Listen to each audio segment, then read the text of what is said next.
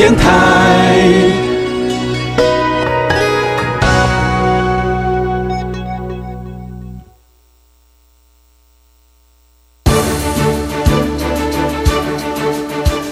教育电台全国网收听频率：台北、桃园及高屏地区一零一点七，基隆一零零点一，宜兰、彰化、台中、云林一零三点五，新竹、苗栗一零三点九，南投九八点一，嘉义、台南一零七点七，恒春九九点三，花莲一零三点七，玉里一零零点三，台东一零二点九，澎湖九九点一，金门八八点九，马祖九一点五。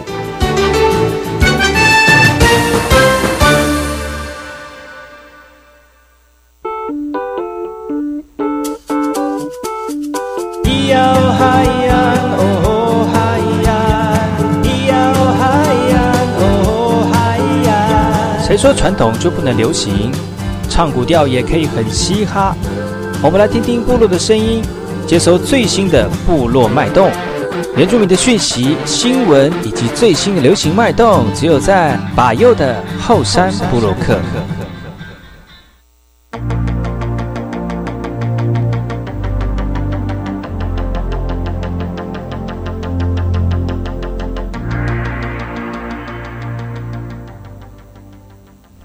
哎好，萨利卡卡巴布隆，我们德伊兰农民说以后山布洛克，赶过去巴佑嘎斯莫兰，一点点以教育广播电台花莲分台。大家好，我是巴佑，欢迎各位主人朋友再次回到每个礼拜六日早上所主持的后山布洛克。继昨天跟大家邀请了斯拉嘎扎来到节目当中分享七角川故事如何转换成旅游行程，让更多人能够认识这块土地上的历史事件。今天再次邀请那个斯拉嘎扎来到节目当中跟大家分享。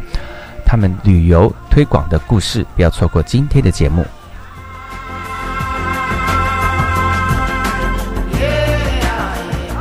部落大件事。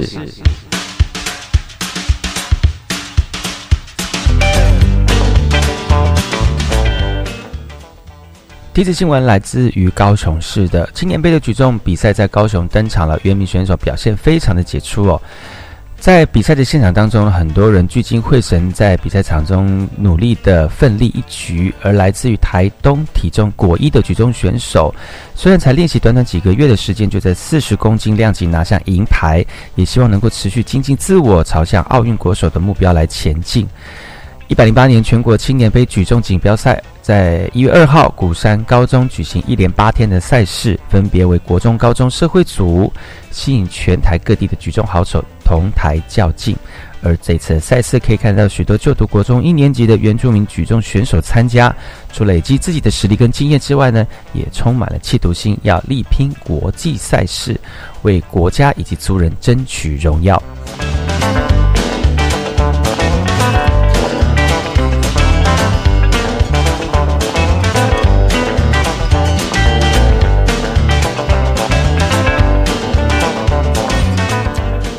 接下来这个新闻来自于新竹新竹五峰的哦，新竹五峰呢有名那个学者经过两百次的填调哦，有五万次的五峰乡志来记录在原住民这块土地上面的历史，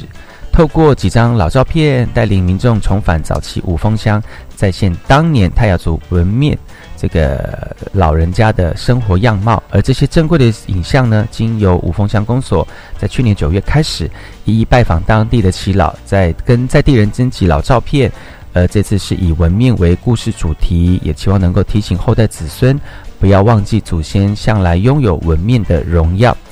然而，五峰乡自从一九五六五四年开始实施地方自治以来呢，一直迟迟不见乡志书写的启动。然而，眼看着耆老逐渐凋零。五峰乡口面临文化断层的危机，乡公所终于在一百零五年毅然决然地启动编撰的计划，经历两百多次的田野调查，才终于完成上下册共五万字的五峰乡志，留下五峰乡的历史。乡公所不管是透过老照片的呈现，或者是撰写乡志的厚大工程，都是希望能够努力追回七老口中失落的记忆。也期盼年轻一辈的族人对自己的乡内历史脉络的认识。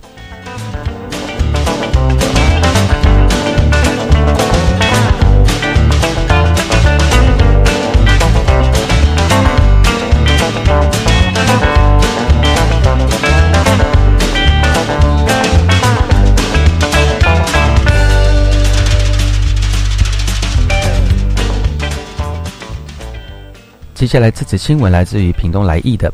台湾一位大学教授因为研究日本学者将近百年前所收录的台湾族部落音乐，二零零五年曾到屏东来义乡做填调，经过十三年的会诊分析相关的文献资料，现在他把研究成果带回到部落跟族人分享了。台大音乐学研究所特别聘请王英芬，从日本带回学者田边上雄以及黑泽龙朝，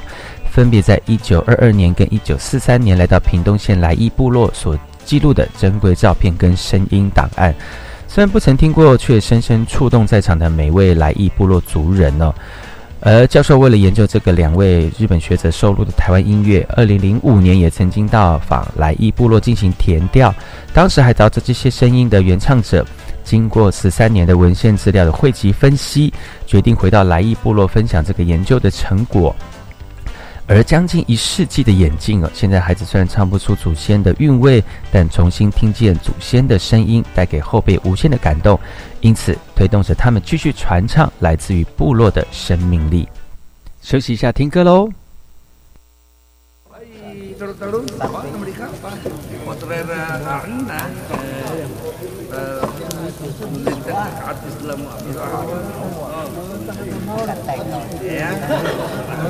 来来来来来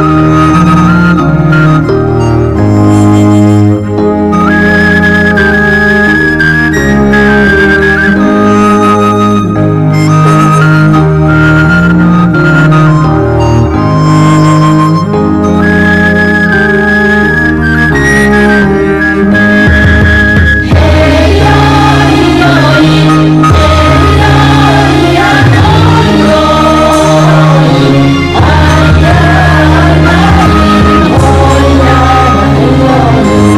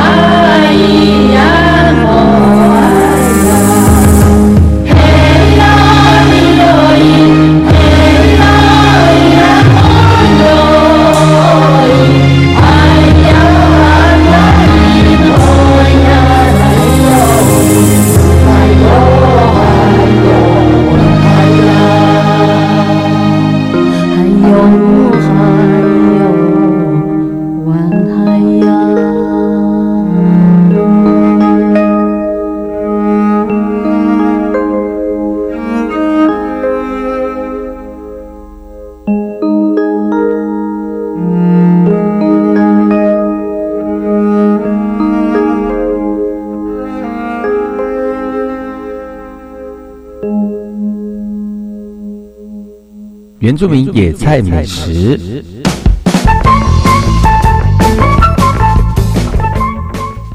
今天要跟大家介绍的原住民野菜美食是芋头。芋头的阿美族名叫做达利，芋头梗呢叫做法后。人类还没有种到之前呢，也许芋头、豆类等杂粮类都是主食哦。原住民的祖先以山田烧垦的方式，利用木头的灰烬作为肥料来种植这些作物。而芋头是一个栽种历史悠久的作物，它具耐热、耐贫瘠、耐旱、耐肥等特性。在台湾的芋头种植是早年原住民从东南亚引进的，而在土壤的适应上面呢，无论是一般的旱地哈，或者是这个水田、旱田、山地，都可以菌呃栽栽种啊，而且病虫害又少。可以说是水陆两栖的植物。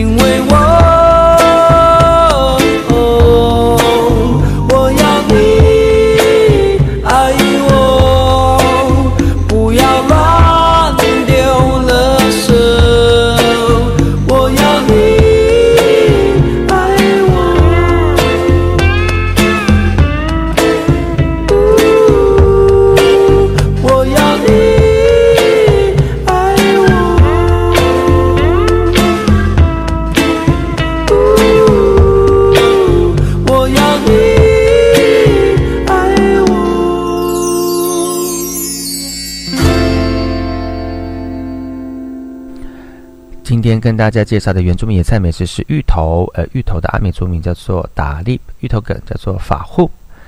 在地下茎为食用部分，那主茎称为母芋，可以生出小茎多粒，称为子芋。那子芋又可以吃，又可以繁殖。虽然从小吃芋头，但是当时不知道所有的芋头新芋哦，跟曲芋或新芋或者是不同类型的芋头。而芋头的梗称为芋饼或芋横，可以用来清炒或者是煮食，甚至用红烧的方式来烹调的味道会更芳香。基本是基于丢鱼丢了可惜才跟芋头一起煮来吃，但没想到其实有意外的美味，所以现在这这种吃法也有不少呃朋友来跟进了。而旧的品种叶饼虽然因草酸钙结晶，吃起来会令人嘴麻。虽然如此，但是早年原住民极为重要的蔬菜啊，就是芋头加上芋头梗啊。光复之后，因为品种改良的关系，大家吃的机会也越来越多了。尤其是在台风季节的时候，蔬菜短缺，这个时候芋头就派上用场了。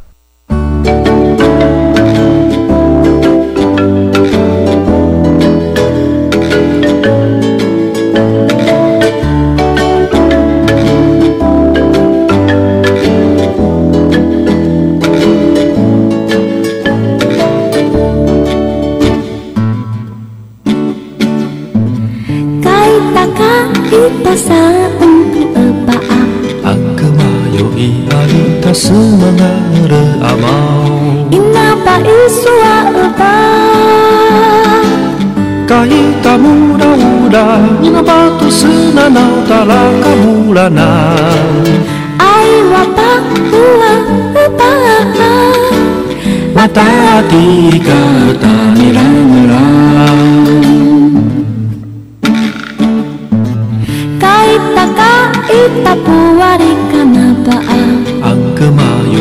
Alida semangat amao. Inapa isua eba.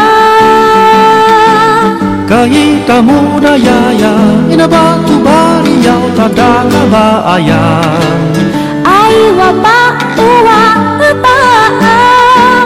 Mata hati kata mirandura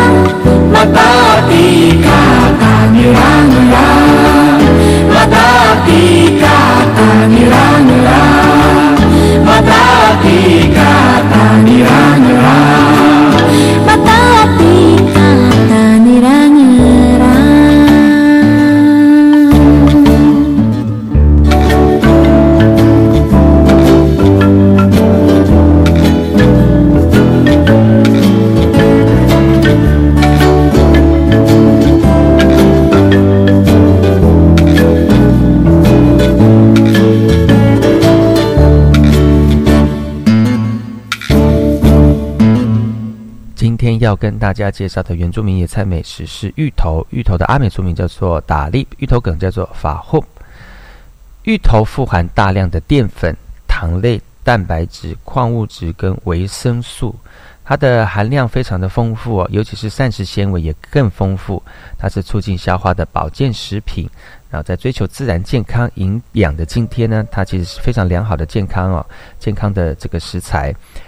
而芋头叶饼呢，它有多量的钙、磷、铁、维生素 A 及 C，可以供蔬菜做食用哦，也可以加上腌制食用，风味非常的特别。芋头的料理方式也很多，就凭全凭个人的喜好，可以做汤，也可以煮甜点，那蒸、跟煮、跟炒、跟炸都可以食用啊。事实上，在野外直接烧烤的味道是最原始也最特别的，而味芋头最奇特的一点，凉了吃了更好吃。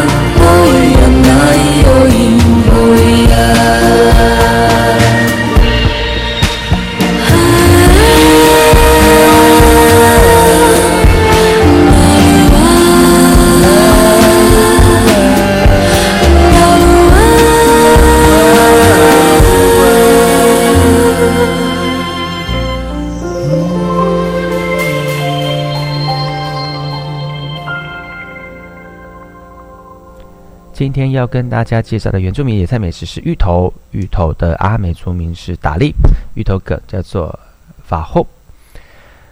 早年有很多人喜欢用芋头来做食疗，如淋巴腺有肺结核菌寄生的时候，用芋头煮汤或煮糖水作为点心食用，颇具疗效。芋头皮内层含有草酸碱黏液。当削皮做菜的时候，皮肤很容易产生巨痒的现象。这时候只要用热水冲洗或靠近炉火旁取暖，就可以消除跟减缓了。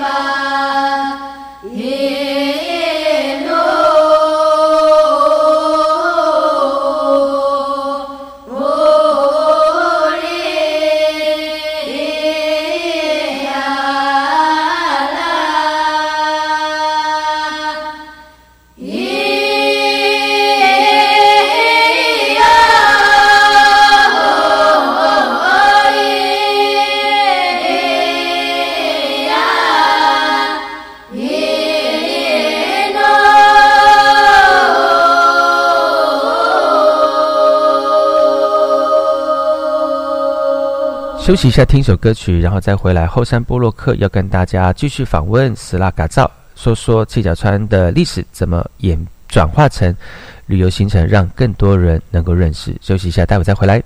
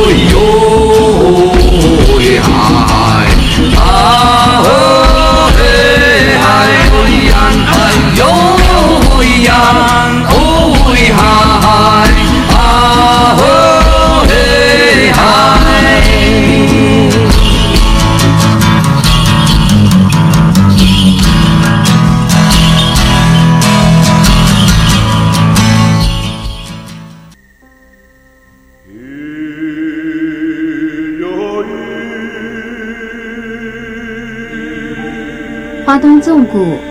穿越壮阔的中央山脉与海岸山脉之间，这条长一百多公里的绿色走廊贯通花莲，沿途尽是稻浪、花田交织而成的山川美景，孕育了珍贵多元的原住民文化。你听，那是泰鲁格族的孩子以木琴歌声来歌颂山林。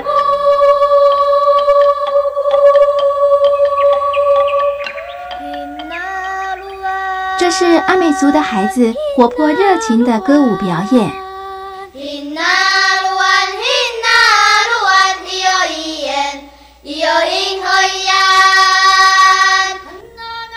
还有布农族孩子浑然天成的和音，传唱着古老的歌谣。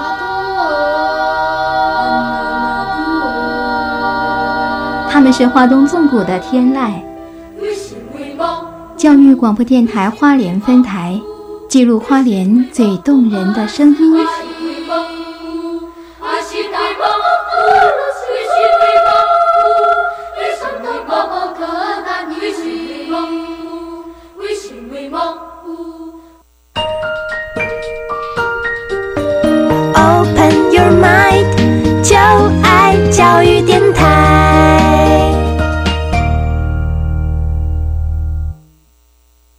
么的水，罗嘎西木嘎！大家好，我们是欧开合唱团。您现在收听的是教育电台。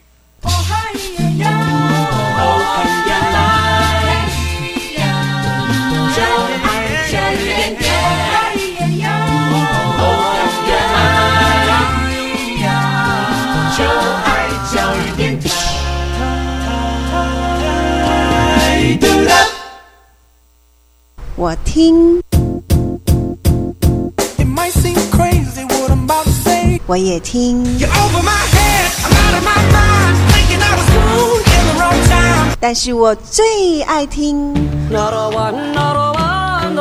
马佑主持的后山部落客。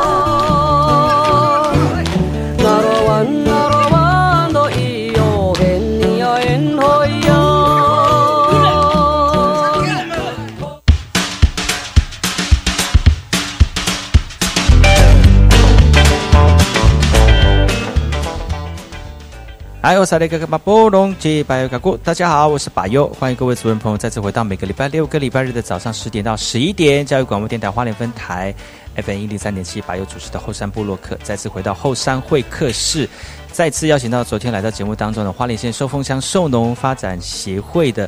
这个松农社区发展协会的这个斯拉来到节目当中来跟大家分享他们怎么投入在部落里面的这个这个推动哈部落事务的推动，特别是最近写了一个计划，把呃这个七角川事件呢跟我们的旅游结合在一起，特别是。呃，把这个社呃我们的这个事件呢，用旅游的方式来跟大家分享，不是不是很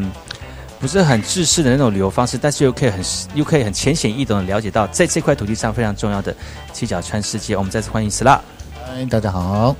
对，Sla 呢，呃，其实是我们非常优秀的受封青年，对嘛？哈，你本身是是受封出呃，就是土生土长的很土不是不是很土的人吗？没有，不是很土人。我我其实是受封的嘎拉布啦，哦，那你你家里本来在哪里？在马泰安。哦，太那个光复，对，光复哇，光复算是很大，而且是文化文化的那个底蕴也蛮多的，蛮丰丰厚的那个部落。因为很多像是我们在主持这个节目的时候啊，很多语言呐、特别是阿美族的语言，都是以泰呃泰巴朗的为主，因为泰巴朗不是马对光复光复语系的为主，嘿，因为人真的很多。而且那个文化的文化的那个内涵也比较丰富一点，跟跟一般的花花莲北部的南势阿美比较不太一样哦。所以你自己从自己丰富底蕴的部落里面到受封比较不一样的一个文化的领域，你这样子进去的时候，你这样会不会觉得会有点不能讲格格不入啦？就是说会要重新学习。对，就是因为有很多东西就是跟呃自己原生部落的东西都不太一样，啊，所以就必须要去学习。可是我觉得就是嗯，穷栖居嘛，所以阿美族男人，你你嫁到哪里去，你只要 你要跟着做那个事情，要做那个事情，因为现在比较没有所谓的那个入赘的那种方式嘛，嗯但是还是会有另外一种一套的诠释方式去协助自己的的太太的一个部原生部落这样子。，嗯而且实际上今年今年是就是非常优秀的一个青年哈、哦。那在自己的部落里面投入了很多自己的心力之外呢，也努力的增产报国。那今天也带他的小朋友来到节目当中，现场可能会听到就小朋友在玩游戏的声音哦。哦没有关系，其实我们就很自然在录音啊，那感受一下，就是其实我们是很愉快的氛围。那呃，自己投投身在七这个受封算是泛就泛七角川系部落的这个文化复振呢，你自己的感觉是怎么样？我我觉得这个东西其实也要反要回到我们刚刚讲的那一块，就是在小孩子这个部分。嗯那因为其实自己本身其实也是也是算是返乡青年啊、嗯因为小的时候一直到啊读书求学，一直到就业，其实都是在外地。嗯哦，在其实，在部落的那个时间很少。那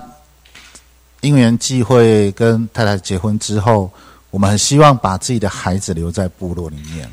让他在部落里面长大，不管是不管是有没有学习到母语这件事情，因为本身我们自己这一辈年轻人其实母语的那个能弱一点点能力就没有那么好。嗯但是因为透过可以在部落生活，让他参与部落的事情，跟部落的老人家互动，其实间接他是学习到包含的语言、包含的文化嗯。这一块。那当你就是想要去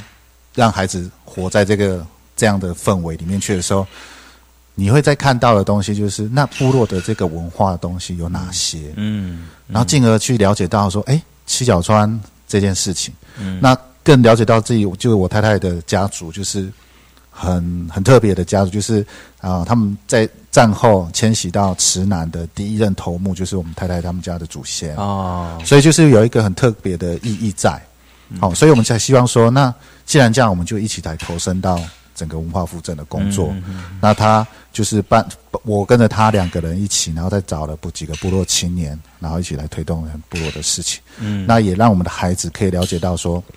他的协议里面是有一半是七角川的协议，然后他也可以透过这样的方式去了解他自己的生命历史，嗯然后主家族的历史等等。文化的影响其实很重要的是氛围的营造，对不对？如果那个氛围没有营造起来，其实很难去认同说你是呃你的身份跟族群。像如果我们在都都会里面，我们就是硬要弄一个 打撸案，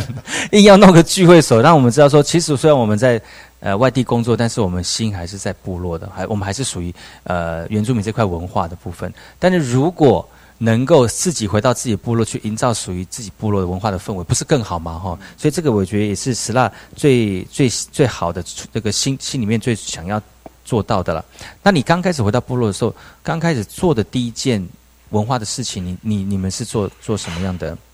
呃，对对对，算蛮久了嘛，哈，好很久了。我想一下，第一件文化事情应该是算是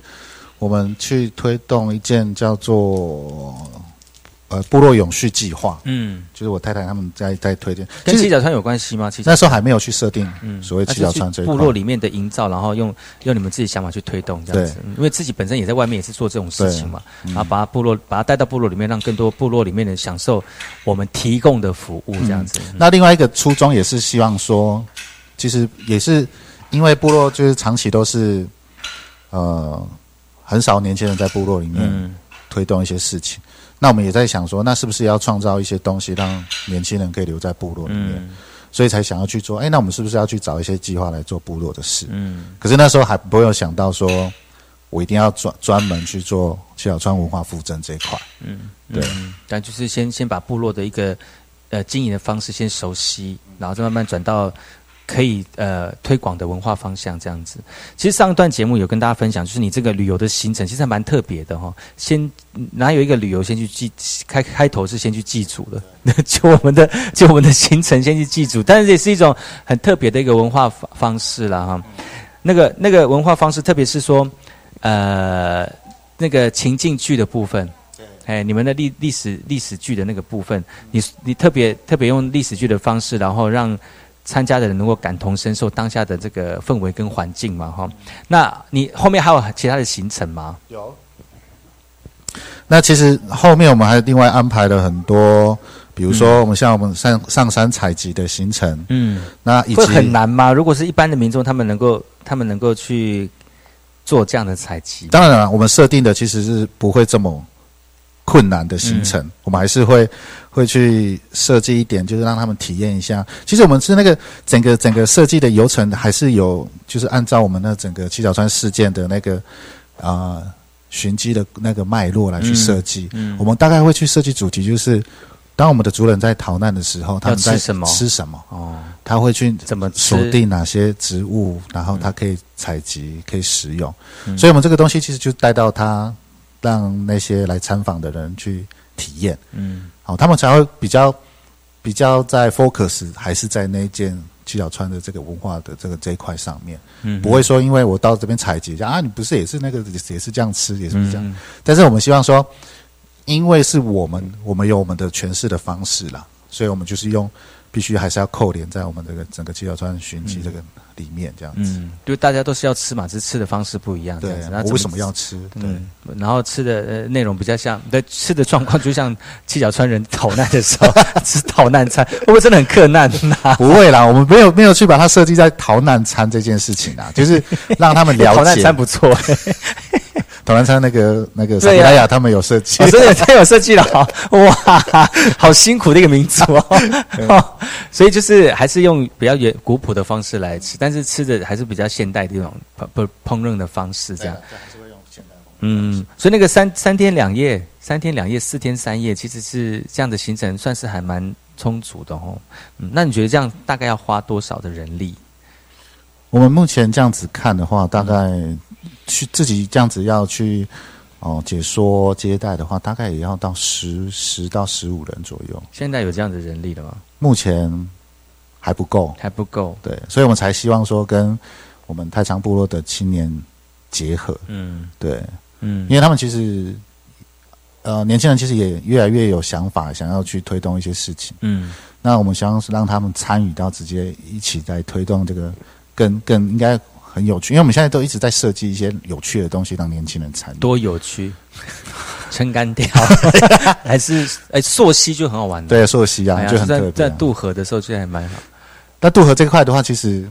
有它的风险呐、我们还在考量那一块要怎么去设计。就是踩水之后，然后再上车，然后过过河，再到那边再踩水，再再起来。但是因为我我我太太其实其实渡河这个部分说说危险说危险，但是如果做好安全设备，其实也是另外一种一种嗯旅游的风行哎，因为你知道现在花莲溯溪也是很风行啊，也是像一些专门的溯溪团体在带的时候，虽然看起来溯溪是有一定的风险性，然后如果是做好安全措施，在下水之前能够知道那个环境怎么样，不能下水就不要下水。那如果可以稍微走走水，其实对于这个参与的人，这是一种另外一种感受的，更怎么讲？刺激，哎，我觉得也可以更加深说啊，这个历史事件我们真的跟祖先一样，有踏踏水而过，然后又吃那个逃难餐，对，很惨的这个旅游，怎么那么惨？可是因为因为其实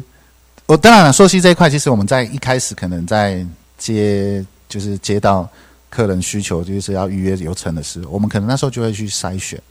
可能就会提提供他一些建议的方式啦。如果他可以接受像很多旅游都要你要付费，什么可以？你可以去做别的事、啊，对对对之类的 这个，要不然你就放在这边，让你去散步，不一样的那个那个那个状况。对啊，所以所以我就会去去大概会去筛选啊。他他还是会在一个游，因为其实像我们的文化旅游这一块哦，它好，我我我们这样当初设计规划，它比较特别是在于，它这些游程可以调整。嗯，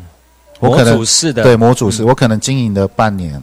，run 了半年这些流程之后，嗯，我可能就是别的部，就是可能跟跨部落合作的时候，他们也有他们的想法在呈现，或者是这半年当中，我们还有采集到什么样新的东西的时候，在一个下个半年的时候，我们会把它调整，嗯嗯嗯嗯，因为这一套你你你推一个滚动式修正，对。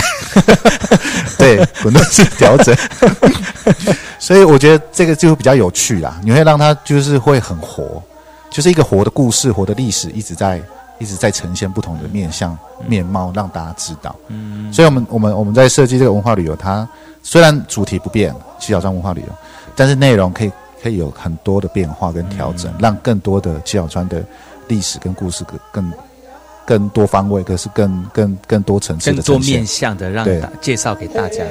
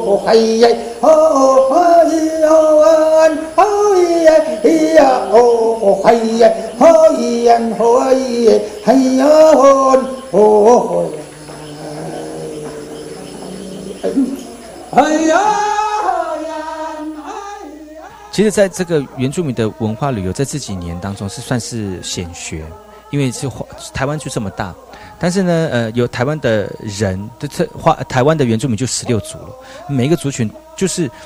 语言真的都不一样。你看，在一个那么小的一个台湾岛上面，十六个族群，不管不管那个平埔族哈，那个不要把平埔族纳纳进去的话，其实每一个语言都有不一样的文化。人虽然那么那么少，但是每一个每一个文化都有不一样的色彩。但是现在的旅游越来越多，那其实旅游也有也有一些呃限制跟困难哦。但原住民的文化旅游有没有碰到什么样的一个困境？在你所看到的一个一个你参访的过程当中，嗯，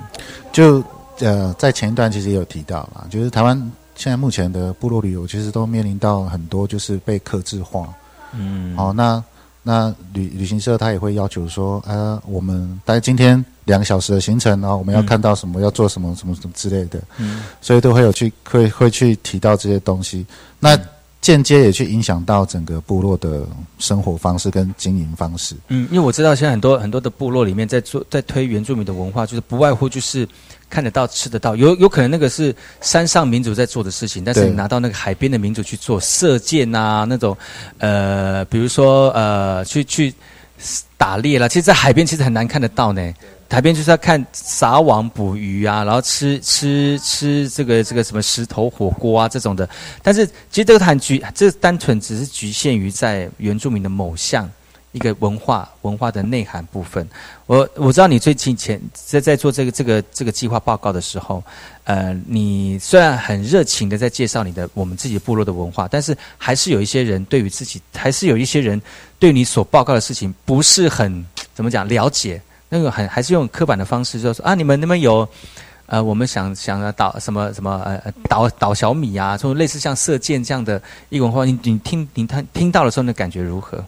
呃，其实当下其实我比较可觉得比较可惜的是，他没有办法让我们这些参赛的人自己来介绍自己的游程啊，因为这个比较比较可惜，因为。呃，承办的单位他可能不太了解原住民文化，嗯，那他也不不清楚到底我们要表达的内容。不会吧？承办单位不知道我们在办这个 这个这个深度这个旅游的行程，他不知道旅游行程的内容。他看的计划内计划书的部分，那他是依照计划书的东西来去陈述，嗯，但是他不了解他的。字面上的意义，嗯，他说：“啊，我们来一起欣赏七角川的美景。哦，这七角川是河哈，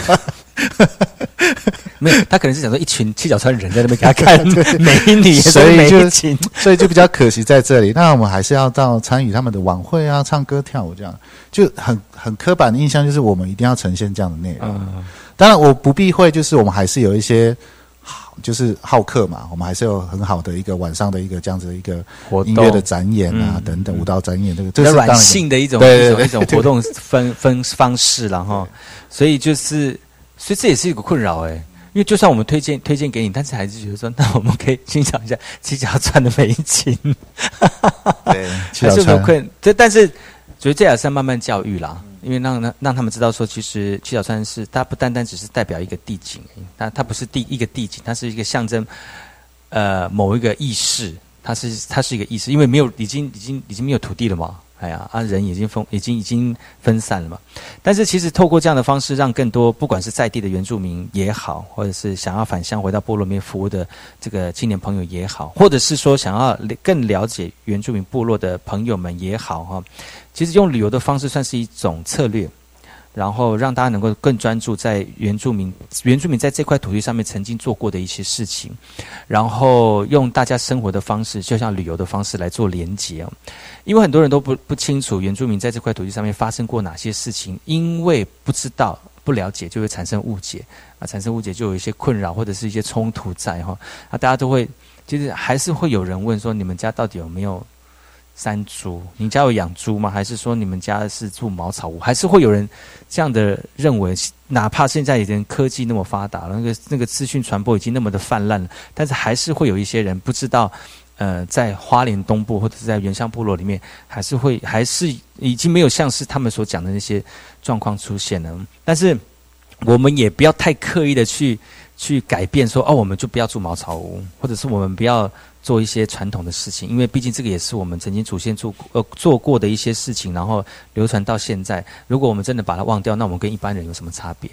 嗯，我觉得这个也是我们在从事部落里面投入活动很重要的一个一个概念跟想法。毕竟也要让我们的小孩子知道，说我们曾经祖先在这块土地上面努力的耕耘呐。那接下来呢？你觉得这个计划在慢慢推行当中嘛？我记得好像部落厨房是你们很重要的一个。一个契机，就是一个一个推动的方式，至少先从最简单的民生开始嘛，哈，哎，那你们接下来还会透过这个计划，或者是透过这样的旅游行程，怎么去推动嘛？未来的想法？那我们现在现阶段推动这个文化旅游这一块呢，其实，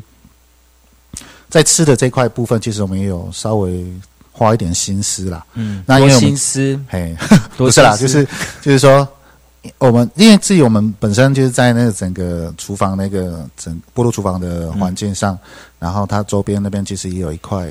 啊部落族人捐出来的田，让部落的人来去使用。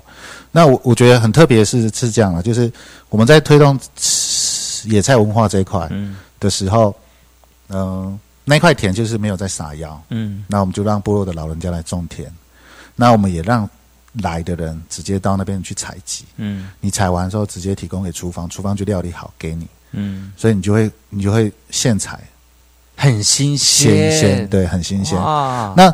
因为这样子，那可是因为有时候会遇到，比如说菜园的菜不够，我们必须要跟部落的老人家购买。嗯，那其实不避讳，老人家还是有一些在撒一些农药，农药啊，或者是肥料啊等等嗯嗯嗯嗯嗯的的东西。然后，因为透过我们在一直在推行野菜文化这一块的时候，其实诶开始会跟老人家说，你尽量不要撒药，然后等下我就跟你购买你的菜啊什么。嗯老人家就会觉得哦，好啊，好啊，就慢慢影响到，就是部落开始有很些种植种种植的那个伊纳们就开始不撒药，嗯但是就会顾得很辛苦啦，嗯。就是要去拔草啊时间这样子，对对对对对。嗯嗯嗯所以这样其实也是影响到整个部落的健康。嗯。嗯。所以其实我们在做每一项工作的时候，其实不是就是专心一专心一致在做那件事情，我们就会看到一些情况的时候，就开始哎，开始延伸出不同的东西的时候，我们就会开始去去强化那一块，从野菜这一块到比如不撒药，然后到跟部落购买。嗯。然后就整个这样的方式来变成是一个产业的一个一个一个友善的一个产业的嗯。的一个循环。呃对循环，嗯嗯嗯，对对，我觉得这是一个很好的一个方，因为很多人在做计划的时候就是表面，我要很多人，然后很多人吃饭啊，站一下就没有了。那我要我要我要一个活动，然后一个活动很多人，啊，站一下没有了。我觉得部落就是要需要一些永续经营的一些想法，特别是在特别是说亲亲身走到部落里面，知道部落的需求，我觉得这个才能把这个部落的计划呢长长久久的延续哈。我觉得不要想说我们要做的多大，或者是说我们我们的愿景要怎么样，但是其实，在每一步的过程当中，我们自己就会找到属于我们自己的路哦。然后，然后把那个路最重要就是坚持下去，然后走下去。我相信这个就是我们呃原住民在做计划当中很重要的一个部分。只要坚持哈，而且是对的事情，只要坚持，我相信对我们来说都是一个很大的帮助。今天呢，来跟大家分享，就是透过自己的文化视野，然后把这个传统文化透过旅游的方式，除了介绍在地的这个青年能够认识自己的文化之外，也推广给所有喜欢原住民的朋友们，能够能够了解到我们在这一块土地上面曾经发生的事情，也透过非常软调性的旅游方式呢，更能够体认在这块土地上面曾经的历史事件哦。今天非常高兴能够邀请到我们花莲县寿丰乡寿农社区发展协会我们的 s 拉来到节目当中来跟大家分享，他最近得了第三名这个旅游的这个计划哈、对，将明年呃，应该说今年哈，那今年就会有呃更多的这个计划实现的方式，也希望大家能够继续支持我们原住民的青年回乡服务的一个过程。那谢谢石蜡喽，谢谢，拜拜。拜。